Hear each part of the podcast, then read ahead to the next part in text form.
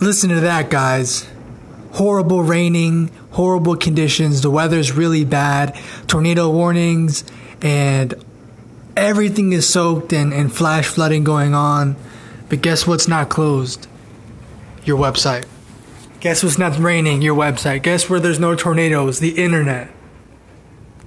Hey, welcome to the dot com bomb.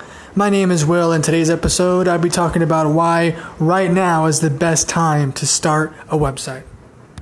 If you have a business, if you have a product, if you're working for another business with a product, if you're thinking about uh, creating a service, if you already have a service, having a website is crucial to getting to the people that matter the most to your business um, quicker than word of mouth would.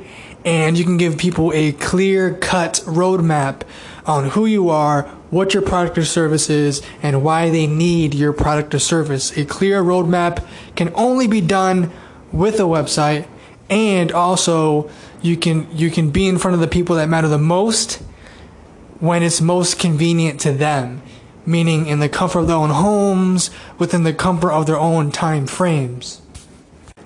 Hopefully by now you've realized that having a website is crucial and that you are going to start one or you already did start one.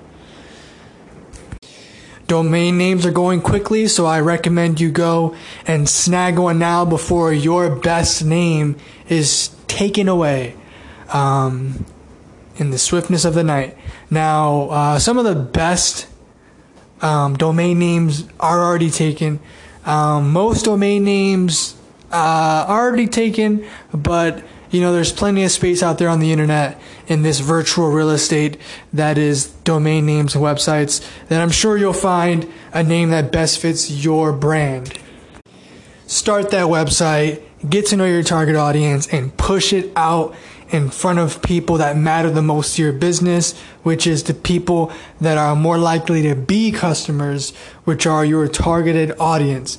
If you're selling watches, if you're selling soap, if you're selling soda, if you're selling baby strollers, all right, um, you your target audience is more obvious than you think. First, start off simple, and then you can break into subcategories and get a little more complex. Um, obviously, the smaller audiences within the bigger audiences are not only cheaper, but they're also more potent. Um, you know, finding these small little pockets of audience uh, audiences is definitely the sweet spot because it's cheaper and it's more potent. Um, you're basically getting the same result with an audience that costs less, which is better for your business because more profit and more profit, the better your, you know, the better the health of your business is. Take your time with a website, dedicate an hour, two or three to creating a website. Um, make sure you put your all into it because people can really tell if you did or not.